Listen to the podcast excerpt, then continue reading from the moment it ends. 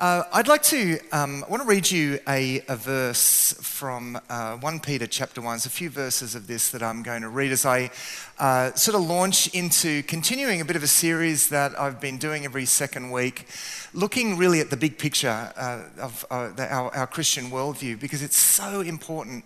The way that, the, the way that we understand the world, the framework within which uh, we kind of uh, think about our experiences and process our experiences actually makes all the difference to how we work through those experiences. And, um, and so uh, it's, it's, it's really important to keep coming back to this, uh, to this topic. And, and so I'm going to speak a little bit um, more uh, to this tonight um, at the risk of being a little repetitive. Uh, 1 Peter chapter 1, I want to read from verse 13, which says this. It says, Therefore, with minds that are alert and fully sober. And this is interesting because there's this sense that we can, in some ways, lose our awareness of reality as it is. We can, we can go into a kind of spiritual slumber where we lose a sensitivity to the way that things really are. Uh, you know, walk around in a bit of a dream with kind of half conscious almost, right? So, uh, so with minds that are alert and fully sober. So there's an imperative there to be alert and fully sober. Set your hope and, and hope is what we long for. Uh, hope is, is, is, is, our, is our greatest, what you hope in is the thing that you long for the most. So here, long for this, right? Because so much of our lives is determined by our desires, right? So uh, set your hope on the grace to be brought to you when Jesus Christ is revealed at his coming. Uh, I've spoken the very first uh, message that I, I, brought in this series really shaped, I guess, the meaning of this period because in uh, our culture, everything is about this particular life in which we live. You've got to amass every good experience and everything. You've got to get everything, everything that you want here and now and here and now. And it's like life is this, is this mad kind of scramble to amass everything that I've ever wanted and do everything that I've ever dreamed. And that's not what life's about. Right? Life is about the mission of God. Life is mission. And, and so Paul is constantly saying, look, uh, oh, no, now isn't about getting everything you want. God, God wants to give you your heart's desire. But this age is like a blip, right? It's like you got, and the way I've illustrated, you got dropped off, it's like you got dropped off in a helicopter, you got a meeting, I'll pick you up on the other hill in a week's time. Stick to the mission, make sure you get the pickup. That's like this life and it goes like that. So set your hope on the pickup, he's saying, on the, on, on the other end. Set your hope on that. Because grace is coming to you. I love that. We ever think, oh man, Jesus coming back is going to bring judgment. And, and Jesus is the judge, but actually, for those who trust him, he's coming, he's coming with grace for you. You're going to realize then, oh, God's way more gracious than I ever thought. And then he says this, and there's something in our cultural context, and I've been noticing this more and more. There's something really grating about this. And when things grate, it's interesting that more and more I'm noticing when things like this grate, we, we, when we read the Bible, we go, oh, that must, there must be something wrong with that. Can I suggest that there may be something wrong with us? I mean, just a suggestion and that there's a sort of dissonance there. There's something not quite right when we feel that grating sense. He says this in verse 14 as obedient children, like in the meantime, while we're you know, on mission, as well as being alert and fully sober and setting our hope on the grace to come, as obedient children, do not conform to the evil desires you had when you lived in ignorance.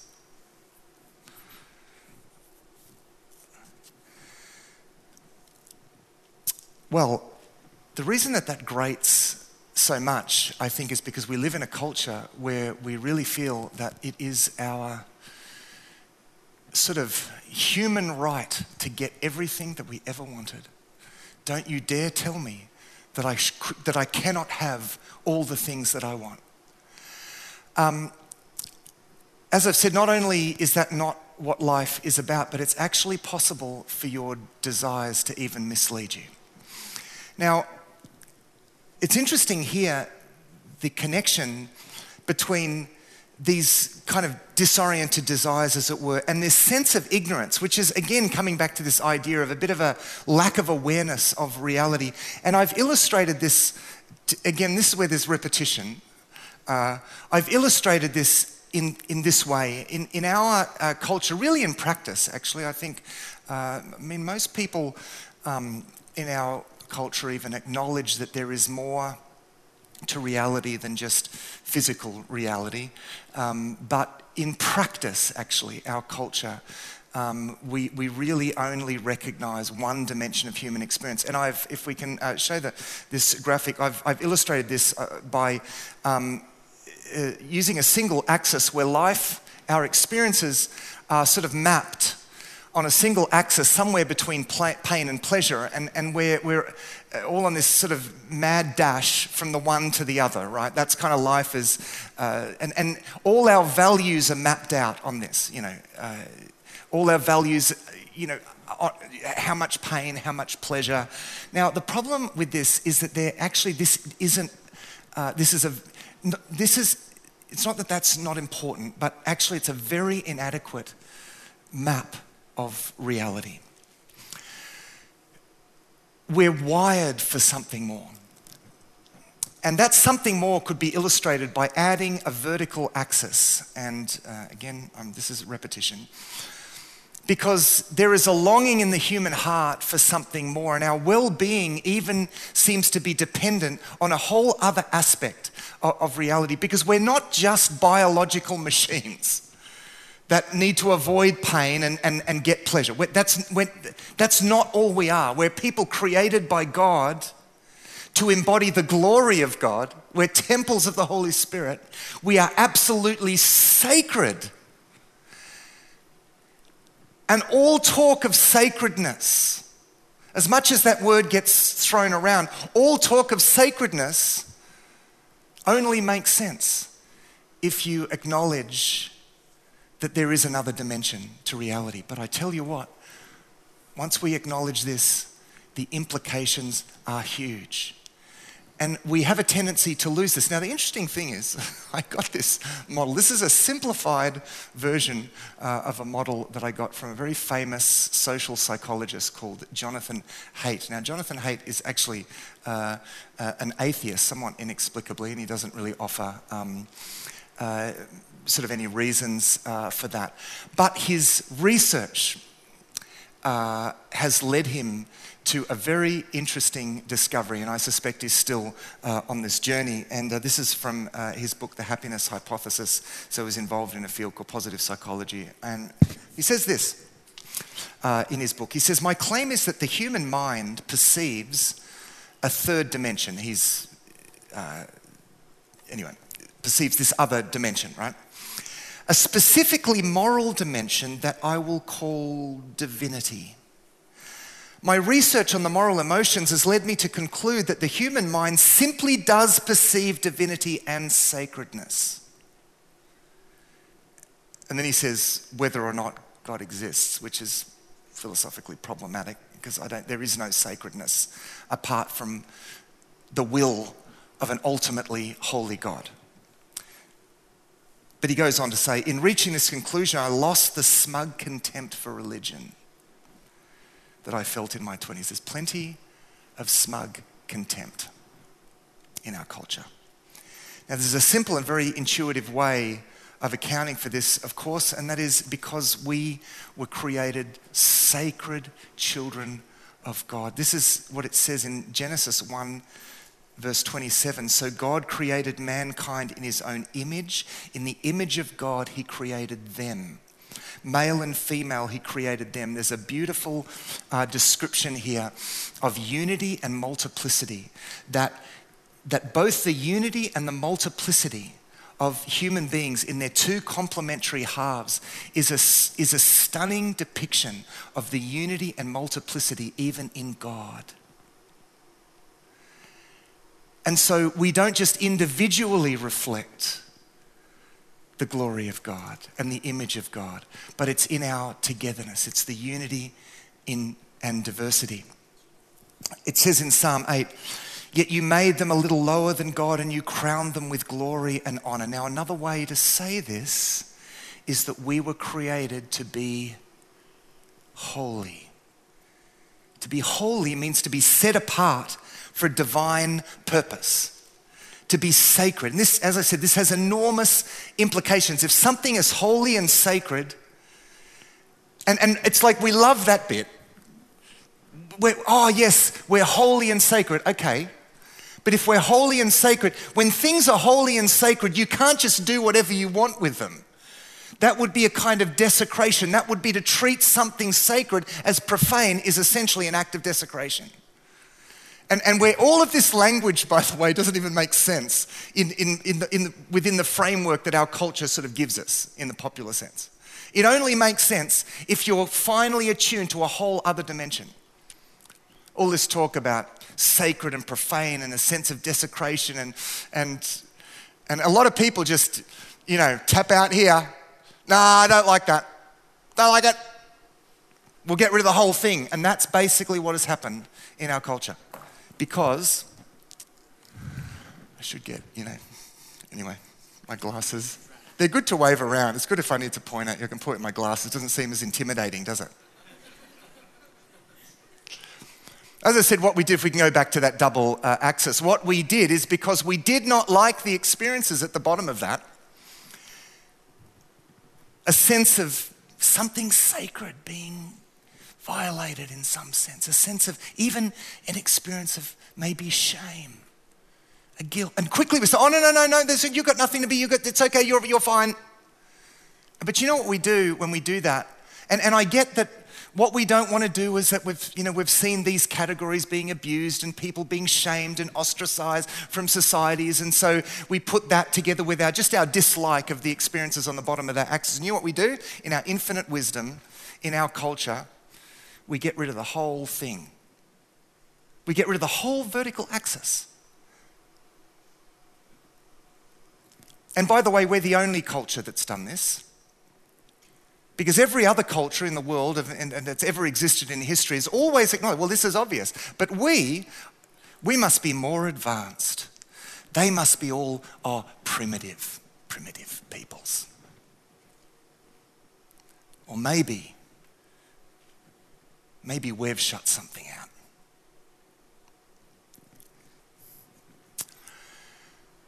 The problem with getting rid of the whole vertical axis is that we actually rob ourselves, and I want you to get this we actually rob ourselves of the very thing that is our highest joy.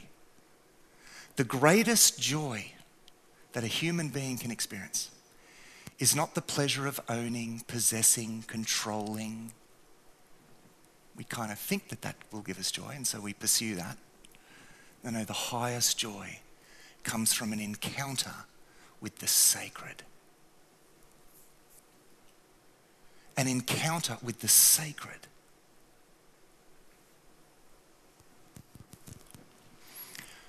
Not only not only, and, and yes, ultimately with the sacredness of God, but with, this, the, the, with the glory of God in each other with the glory of God in the world. Recognize that this planet was created like as, as, a, as a holy temple for us to live in and enjoy God. Bible says that, that, the, that creation declares the praises of God.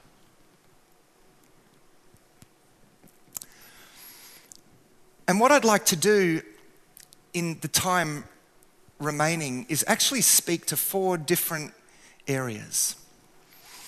But let me just read uh, four different areas of, of human experience that I think are only recognizable if we acknowledge this other dimension.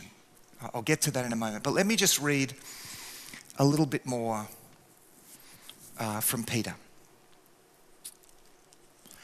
But just as he, he says in verse 15, who called you is holy, so be holy in all you do. For it is written, Be holy because I am holy.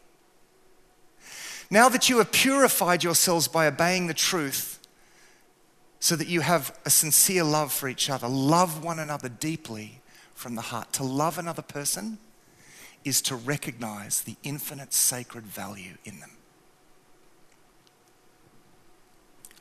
And the greatest thing that we can do for another person is help them to see that.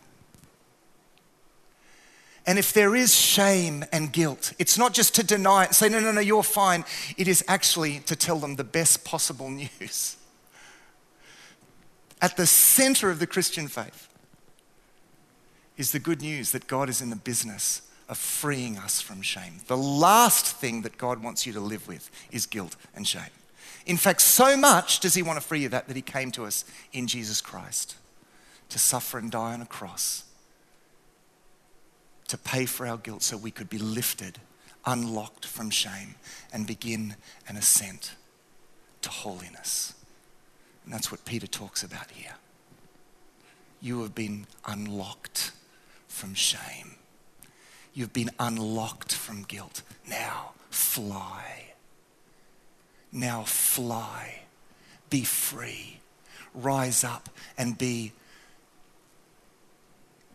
a habitation of God, a holy temple of God. It's a beautiful vision.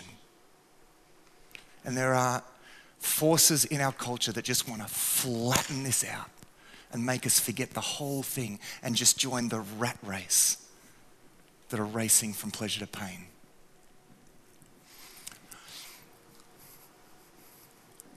I mean, that makes life kind of simple.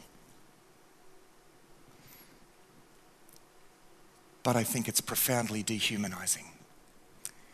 One of the reasons that people, you know, avoid this, maybe they feel like, you know, if, if we do allow ourselves to feel the things at the bottom of that vertical trajectory, then somehow that devalues us. But I would suggest it's actually the very opposite. The reason we even feel shame when we feel ashamed is because we are absolutely sacred. We wouldn't even feel that if there wasn't, a, if there wasn't an innate sense Actually, I was created for something sacred.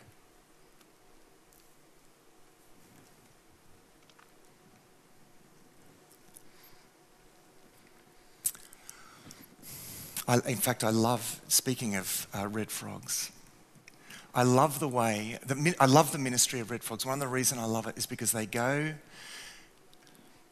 into situations where people are doing the stupidest things. and they say, We are going to love you. We're going to love you so that we can reflect to you how infinitely valuable and sacred you are. Whatever it is you're doing right now, the first thing you need to see is that you are absolutely sacred. Love is a revelation of the sacredness of a person. That's why we love being loved, because intuitively, we need to rediscover our sacredness. And if you go and love people, they will drink that in. And so they should. And so we should go out and love people. So make sure you go listen about ministry of Red Frogs. Anyway, I do digress somewhat. Let's go back to that, uh, the next slide uh, here. There are four different uh, elements, uh, and we can map human experience uh, on this diagram uh, in this way. And I want to speak to these four areas. So, if we basically, this kind of divides human experience into four elements, actually, as opposed to just being this one dimensional, you know, sort of plotting our experience along this horizontal plane. We actually are able to validate by this model all models fail in some ways, by the way. I mean, don't, you know, I, am sure you can think of lots of ways in what this doesn't quite sum up, but I'm, you know, I'm, I'm doing my best here. Um, I want to speak to these three areas because these four areas, can't count, uh, because there is actually a really profound connection between our highest pleasure and sacredness, as I've already suggested to you. There is also an experience of pleasure, actually, that has this, where, where we experience pleasure, but we, this sense, we, we're left with this sense something is wrong, something sacred has been violated here. And, and, and, and, and again, our culture doesn't give us the framework with, with which to validate even that experience. They just say, oh, no, no, no, no, no, it's fine, it's fine, it's fine. No one gets hurt, uh, then, if, then it's fine. Um, and and I, that's okay, I get that along the horizontal axis. You know, it's like that kind of makes sense. Um, uh, but on a double axis, no, no, there's way more to human experience than that. And then if we go to the third, uh, there is, and, and uh, just with this one here, and I'm not going to go deeply into this one, I just want to give a little bit of a trigger warning uh, uh, for this one, because this is where a lot of trauma actually uh, sits uh, in this space here, because there are painful experiences that we go through, the pain of which is actually so much the greater because there's a sense of violation. Um, and, and, and so uh, I'll just be uh, pointing to just one uh, element uh, of that. And then, of course, there are experiences of pain that can be profoundly sanctifying. Sometimes God lets us go through painful experiences and, and we, we, we complain, God, what are you doing? And He says, Actually, I'm trying to save you here. So I, I just let me, let me just scoot around this little circle uh, for a moment uh, tonight because, again, we're not taught to recognize these experiences. We're not taught to even recognize them. And yet, there's so much part of our experience.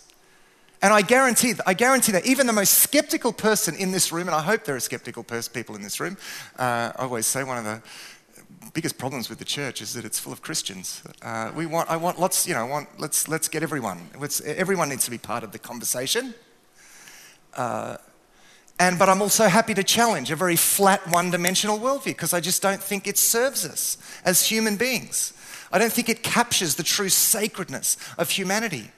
But as I said, the thing about sacredness is that it comes with responsibilities, doesn't it? It comes with, you can't just do whatever you want with something sacred. So it's important that we, uh, that we can recognize some of these things. Now, first, let's go to this, to, uh, to number one. Uh, and that is this space and this connection between what is ultimately pleasurable and what is truly, truly sacred. There is a connection between those two things. Uh, the most enjoyable things in life, the things we actually can't live without, you can live without a lot of the things that you think you want. A lot of the things, a lot of things that you think you want that you probably make a lot of sacrifices for. Probably sacrificing things that you actually really need. Because you're racing along the horizontal axis trying to get things that you kind of want when actually the things that are going to bring you the most pleasure are not the things that protect you from pain and shoot you through to a shallow sense of pleasure, but the things that elevate you things that elevate you spiritually. And these are invariably experiences of the sacred, um, the sacredness of people. And I want to connect this with something that I spoke about a couple of weeks ago. I talked about the need to recover contemplative spaces. Does anyone remember that? The need to recover contemplative spaces, that spaces to be present, spaces to slow down. See, to connect with sacredness, you have to create spaces within which it takes space and time to love. Space and time to love.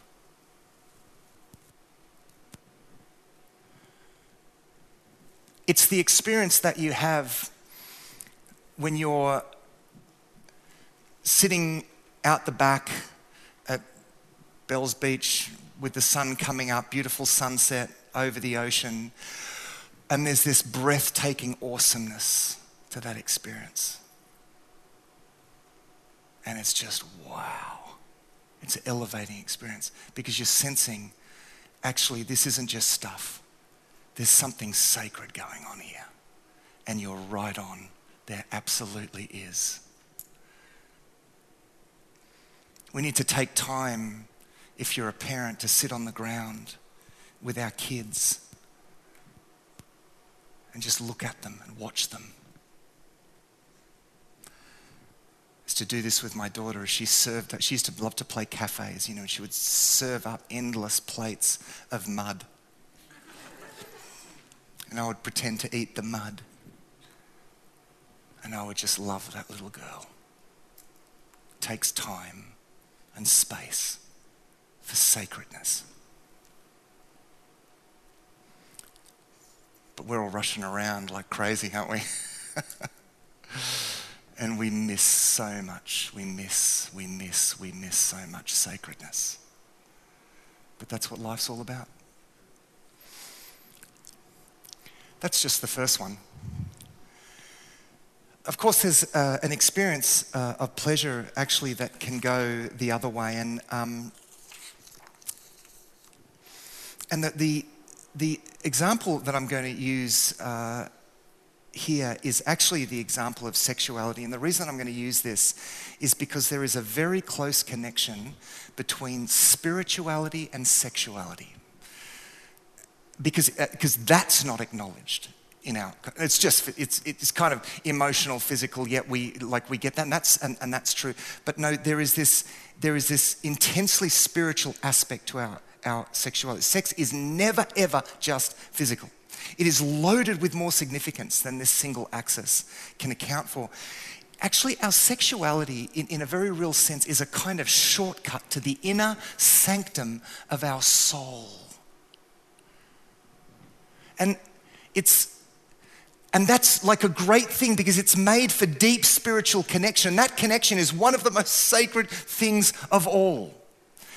In Genesis 1:27, as I read it before, we see this, this beautiful picture of human beings reflecting God's image in their togetherness. And it's elaborated on in, in a beautifully, richly symbolic story in Genesis chapter 2, where we actually have this. Uh, uh, this picture of like, uh, of the man almost being kind of cut in half. It's like he falls into a deep sleep. That could indicate actually a vision. You know, Abraham fell into a deep sleep, had a vision, right?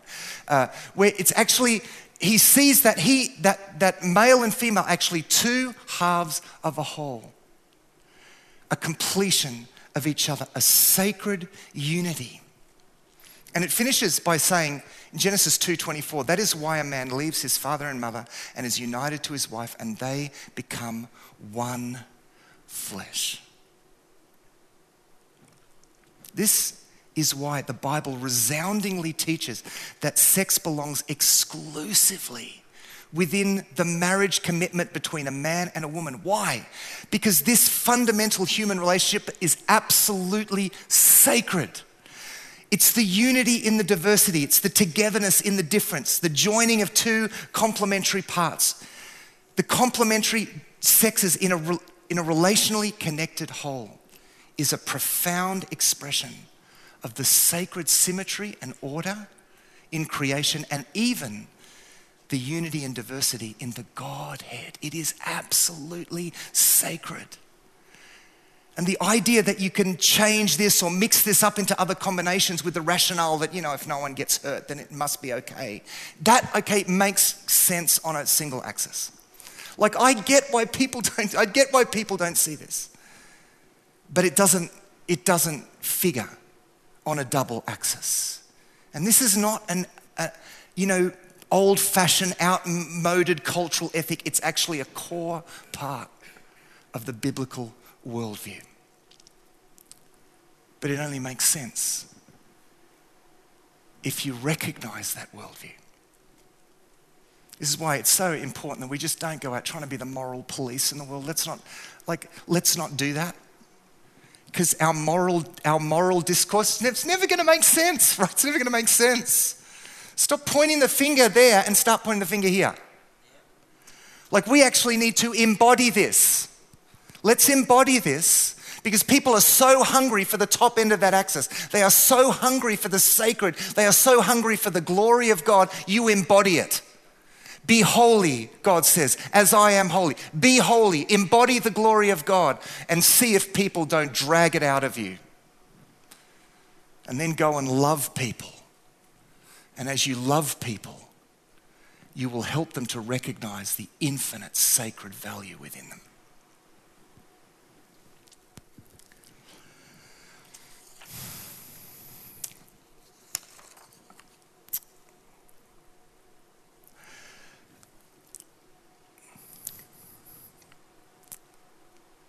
Let me say this uh, as well um, on, a, on, a, slightly more uh, specific note. One of the most damaging things about the prevalence of pornography in our culture. Actually, uh, it isn't actually the damaging physical and psychological effects it has on the brain and on our sexuality, and that is a factor. Uh, we know now that habitual use of pornography, and it, is, it becomes addictive, it, it stimulates the same parts of the brain as addictive drugs do. Uh, we know that it has very serious physical effects on us. Um, for that point, and I won't go on about this tonight, but for that point, uh, if you want to be completely freaked out about that, and some people here may need to be freaked out about that, uh, there's a great website, it's a mainstream uh, website, it's called Fight the New Drug, and it's excellent. It has lots of great uh, information about this. But actually, the most damaging thing about the prevalence of pornography is actually is, is not even these elements. It's actually because there is here a desecration of something sacred. I mean, you may have tried to excuse it with reasons like, well, no one gets hurt here, but, there's a, but, I, but I believe deep down you know that you have violated something sacred to routinely use others as objects for your pleasure is to violate the sacredness of a person, not to mention uh, yourself. So don't try and repress the shame or convince yourselves that there's no reason for actually. God wants to meet you in the place of your shame. This is the amazing thing about what Jesus does, actually. Because the further you are in the pit of shame, actually, the more the more sense of your need for Jesus, the more you actually attract the grace of Jesus Christ. I mean, Jesus loves to meet people right there. Because he never wants us to carry shame. He never wants us to live with guilt. Please don't live with guilt and shame. Jesus says to you, I gave my life for that. So if that's you, Jesus says, I'm coming to meet you there. You don't have to get things right, because what we do is we're like, I feel so ashamed, I'll just go hide until I feel better, and then I'll maybe front up to God one day. There's a bad idea right there. Because who do you think is going to talk to you while you're cringing off in the darkness?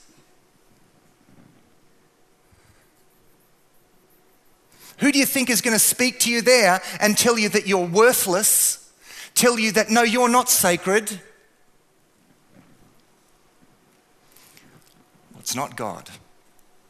Because God says, no, come out into the light. And you'll find a Savior with open arms who weeps for you.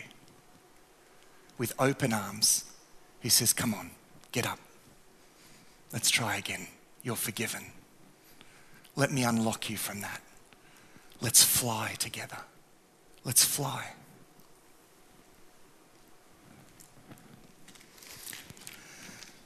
All right, enough about that.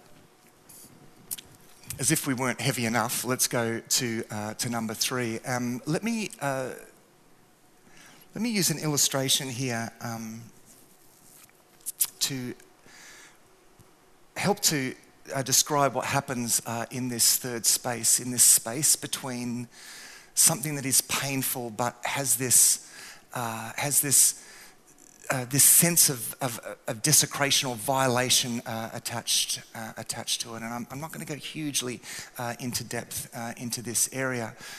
Uh, but I do want to validate. Um, I do want to validate an experience that I think actually, uh, you know, that there is amazing healing that can be experienced in this place. I keep dropping my glasses um, because I keep, you know. Anyway, um, imagine you're walking along uh, one day and you're walking under you're walking under a tree and a branch falls from the tree and hits you on the head and you end up with a with a serious injury. Um, uh, but you know, I mean, you, you go to hospital, you recover from the injury, and and, and you're right, okay. But let's say instead of the, the branch falling out of a tree, actually someone picks up a branch and, and maliciously whacks you, like hits you with it. Now, let's say it's exactly the same injury. Is it the same pain? No. No, actually, there's a whole other dimension that someone would do that there's a trauma involved in the fact that someone would, would violate something sacred and attack me like that. Same injury, same physical injury. And yet it becomes so much more traumatic because something, something sacred has been violated in some sense. Now, this goes to a whole other depth. Given what I've said about sexuality and spirituality, this goes to a whole uh, other depth with uh, sexual abuse. And as I said, I'm not going to talk about this, but uh, there, there is a, there's an excellent uh, book uh, about this. It's, a, it's a, again a mainstream uh, book um, called The Body Keeps the Score uh, by Bessel van der Kolk, and it's, uh, it's a book about trauma. And, and it's, I mean, it's, it's amazing uh, description of actually what trauma. I mean, we're created to be so sensitive. We're very sensitive creatures. We're meant to be, right? Because we're meant to be sensitive to the sacred in each other and sensitive to the sacred in the world around us. And, and we're so sensitive, right? But, which is, but we're also then, you know, prone to great, a lot of damage, right? This is why we're so prone to trauma, okay? It's not, you don't just say, oh, people need to toughen up. Everyone's talking about trauma. I've heard people say that. Everyone just needs to toughen up already. No, no, actually, we are profoundly sensitive human beings. Let's not lose the sensitivity. Don't toughen up. But there's a, a perspective that I would want to add actually um, to all of the, all of the stuff that, that he uh, speaks about in that book, because there is actually this other dimension, and this is to bring this other dimension. When you are treated as a profane object, either an obstacle to be removed or an object for someone else's pleasure, it actually can have the effect of embossing a terrible lie upon our hearts. It can make us believe that we're just a profane object, that we're not sacred at all. It's the most terrible, heartbreaking lie. When you get treated like an object and used. And when it's believed, people can end up living accordingly. Oh, I'm just an object for other people's pleasure. Oh, it's, ter- it's just heartbreaking. But yet again, it's amazing, you know, and I know people who have been through that, and I know people who have found God in the midst of that pain.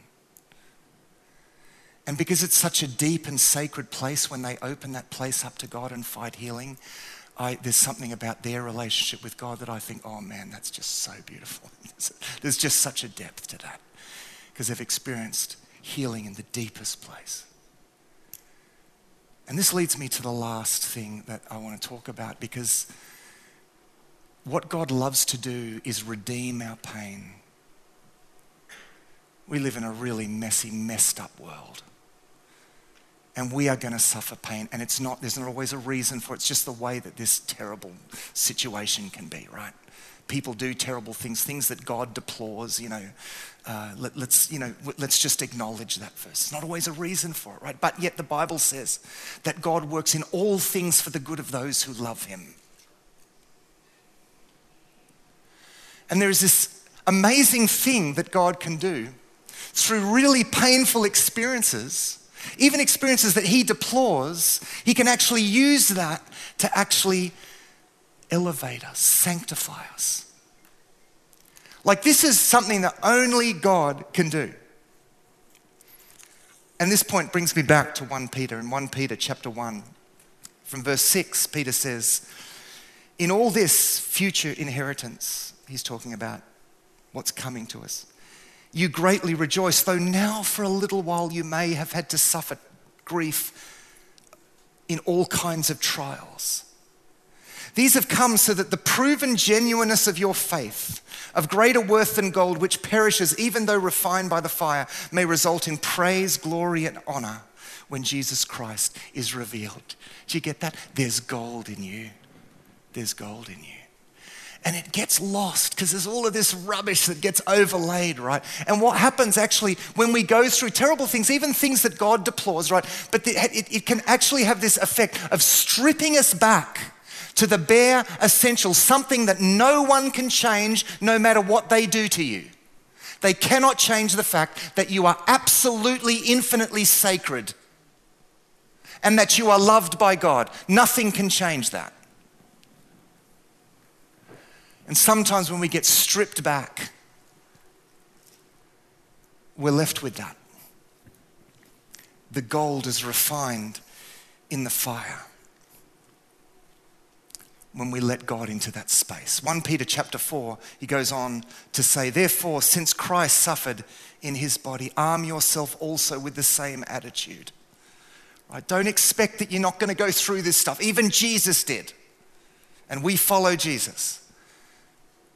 He says, because whoever suffers in the body is done with sin. It's not that they're made perfect, but it's, it's like they, they get stripped of this stuff. As a result, he says, they do not live the rest of their earthly lives for evil human desires, but rather for the will of God. Life, folks, and I'll finish with this, is not about rushing around, amassing pleasure.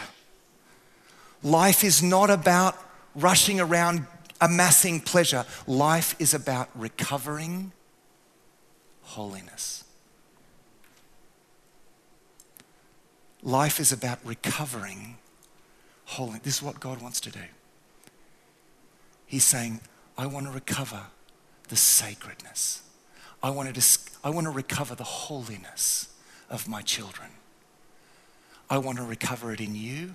I want to recover it in other people, in everyone. I want people to realize that they are absolutely sacred and live accordingly.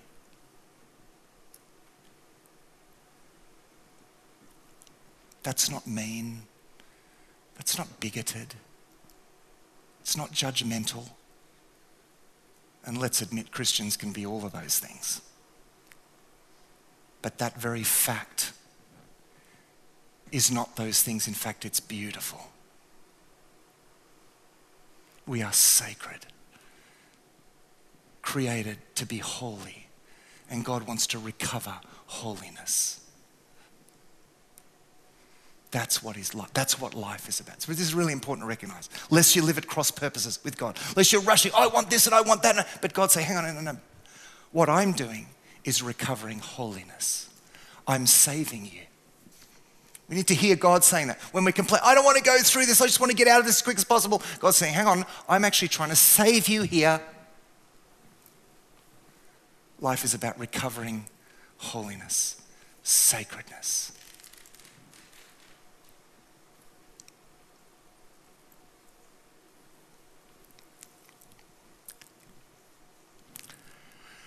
Who's up for that? Anyone? Anyone into it? Into it? All right, let's stand.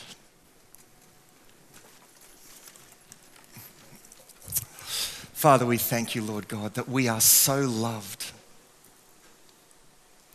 Father, I thank you for the infinite, sacred value of every person in this place. Father, help us to see that in each other. Help us to have that deep respect for the fundamental dignity and glory that lies in each one of us as gold that you want to refine. Help us to know that about ourselves. Lord, reveal this to us, Lord God. Father, help us, Lord God, to see this Father, I pray, Lord God, that you would unlock us from whatever, it, anyone in this room that feels like they need to be unlocked from something. Lord, uh, Father, I pray that you would begin, Lord God, to do that even now. Lord, we want to fly.